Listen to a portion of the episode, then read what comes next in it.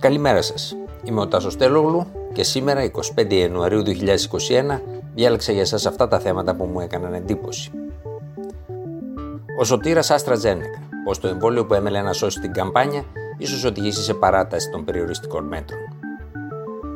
Το Ισραήλ των 2,5 εκατομμυρίων εμβολιασμένων τερματίζει κάθε αεροπορική επικοινωνία με τον έξω κόσμο. Στη ψηφιακή σύνοδο κορυφής των ηγετών της Ευρωπαϊκής Ένωσης, η Δανή Πρωθυπουργός Μετε Φρέντρεξεν πρότεινε να κυκλοφορήσει το εμβόλιο της Άστρα Ζένεκα χωρίς να έχει εγκριθεί από τον Ευρωπαϊκό Οργανισμό Φαρμάκων. Αυτό επιτρέπεται μέσα σε συνθήκες πανδημίας, αλλά θα δημιουργούσε ένα σοβαρό προηγούμενο. Και το Νοέμβριο, από mail του Ευρωπαϊκού Οργανισμού Φαρμάκων που διέρευσαν στο Dark Web και επικαλείται η ερευνητική ιστοσελίδα Business Insider στη Γερμανία, η ηγεσία του αίμα είχε ασκήσει πιέσεις για να εγκριθεί το εμβόλιο των Pfizer BioNTech πιο γρήγορα μετά τις σχετικές εγκρίσεις σε ΗΠΑ και Ηνωμένο Βασίλειο. Η ελληνική κυβέρνηση, αλλά και άλλες ευρωπαϊκές κυβερνήσεις, ήλπιζαν ότι το εμβόλιο της Άστρα Ζενέκα θα βοηθούσε στον τετραγωνισμό του κύκλου, δηλαδή στην πιο γρήγορη επανεκκίνηση της οικονομίας και ταυτόχρονα στη σωτηρία της φετινής τουριστικής σεζόν.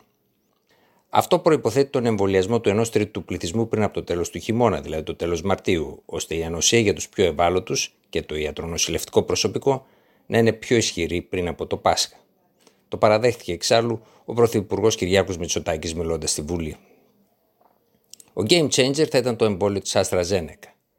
Ο ίδιος ο Πρωθυπουργός είχε υπολογίσει ότι ως το τέλος Μαρτίου θα μπορούσαν να έχουν εμβολιαστεί, χάρη σε αυτό κυρίως, 2 εκατομμύρια συμπολίτες μας. Την Παρασκευή η εταιρεία ανακοίνωσε στο μηχανισμό διεύθυνσης της εμβολιαστικής καμπάνιας της Ευρωπαϊκής Επιτροπής ότι θα παραδώσει 60% λιγότερα εμβόλια καταρχήν, καθώς παρουσιάζονται προβλήματα σε ένα βέλγικο εργοστάσιο παραγωγής του εμβολίου που έχει συνδεθεί με τη διανομή της Ευρώπης, στην εγκατάσταση της Novasep. Η έγκριση του εμβολίου αναμένεται να γίνει αυτή την εβδομάδα. Από τον αίμα, η Επίτροπος Υγείας της Ευρωπαϊκής Ένωσης Τελα Κυριακίδου είχε συμφωνήσει με την Σουδοβρετανική εταιρεία για την προαγορά 300 εκατομμυρίων δόσεων του εμβολίου πριν από ένα πεντάμινο.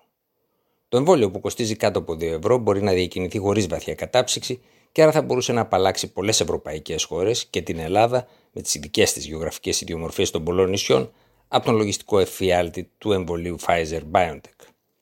Αν η Ευρώπη παραλάβει λιγότερες από 40 εκατομμύρια δόσεις του εμβολίου της AstraZeneca, για 31 εκατομμύρια γίνεται λόγος τώρα, αυτό θα σημαίνει ότι η Ελλάδα δεν θα είναι σε θέση να εμβολιάσει 2 εκατομμύρια ανθρώπους τον Απρίλιο.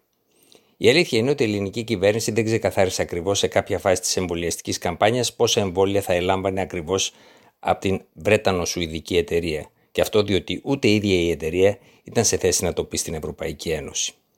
Σύμφωνα με υπολογισμούς του Brief Story, πάντως, τα 2 εκατομμύρια ανθρώπων του Κυριακού Μητσοτάκη που θα μπορούσαν να έχουν εμβολιαστεί τον Απρίλιο δεν θα είναι περισσότερο από 1,2 εκατομμύρια εάν η εταιρεία παραδώσει και στην Ελλάδα 60% λιγότερα εμβόλια.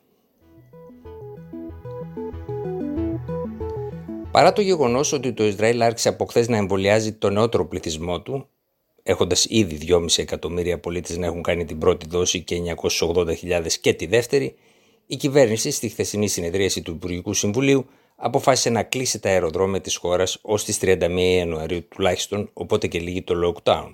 Θεωρητικά, διότι όλοι πιστεύουν ότι θα παραταθεί. Αιτία η αναγνώριση όλο και περισσότερων βρετανικού τύπου μεταλλάξεων του ιού στο μισό σχεδόν προσωπικό των νοσοκομείων, μεγάλο μέρος του οποίου έχει εμβολιαστεί ήδη, αλλά και σε ένα μεγάλο μέρος των εγγύων γυναικών που βρέθηκαν θετικές. Θα κλείσουμε ερμητικά τους ουρανούς, είπε ο Πρωθυπουργός Βενιαμίν Νετανιάχου, ειδικά αυτή τη βδομάδα που θα εμβολιάσουμε άλλο ένα εκατομμύριο Ισραηλινών. Ένας από τους λόγους που ελήφθη το μέτρο αυτό, που αναμένεται να παραταθεί για μια ακόμα τουλάχιστον εβδομάδα, είναι ότι μόλις το 33% των Ισραηλινών που επέστρεψαν από ταξίδια στο εξωτερικό το προηγούμενο διάστημα ακολούθησαν τους κανόνες της καραντίνας αυτοπεριοριζόμενοι. Ο τσιόδρας του Ισραήλ, καθηγητής Νάχμαν Α, είπε στα μέλη του Ισραηλινού Υπουργικού Συμβουλίου ότι για το 30 έως 40% των νέων κρουσμάτων η αιτία βρίσκεται στο βρετανικό στέλεχος του κορονοϊού. Χθες το ασφαλιστικό ταμείο Μακάμπι ανακοίνωσε πάντως ότι 18 μέρες μετά την πρώτη δόση μειώνονται δραματικά οι πιθανότητες κάποιου που έχει ηλικία 60 ετών, η μεγαλύτερη, να νοσήσει με επαπειλούμενη εισαγωγή σε νοσοκομείο. Τα στοιχεία αυτά συγκέντρωσε το ασφαλιστικό ταμείο από το νοσοκομιακό συγκρότημα ΣΕΜΠΑ, το μεγαλύτερο της χώρας. Ήταν το Brief Story για σήμερα 25 Ιανουαρίου 2021.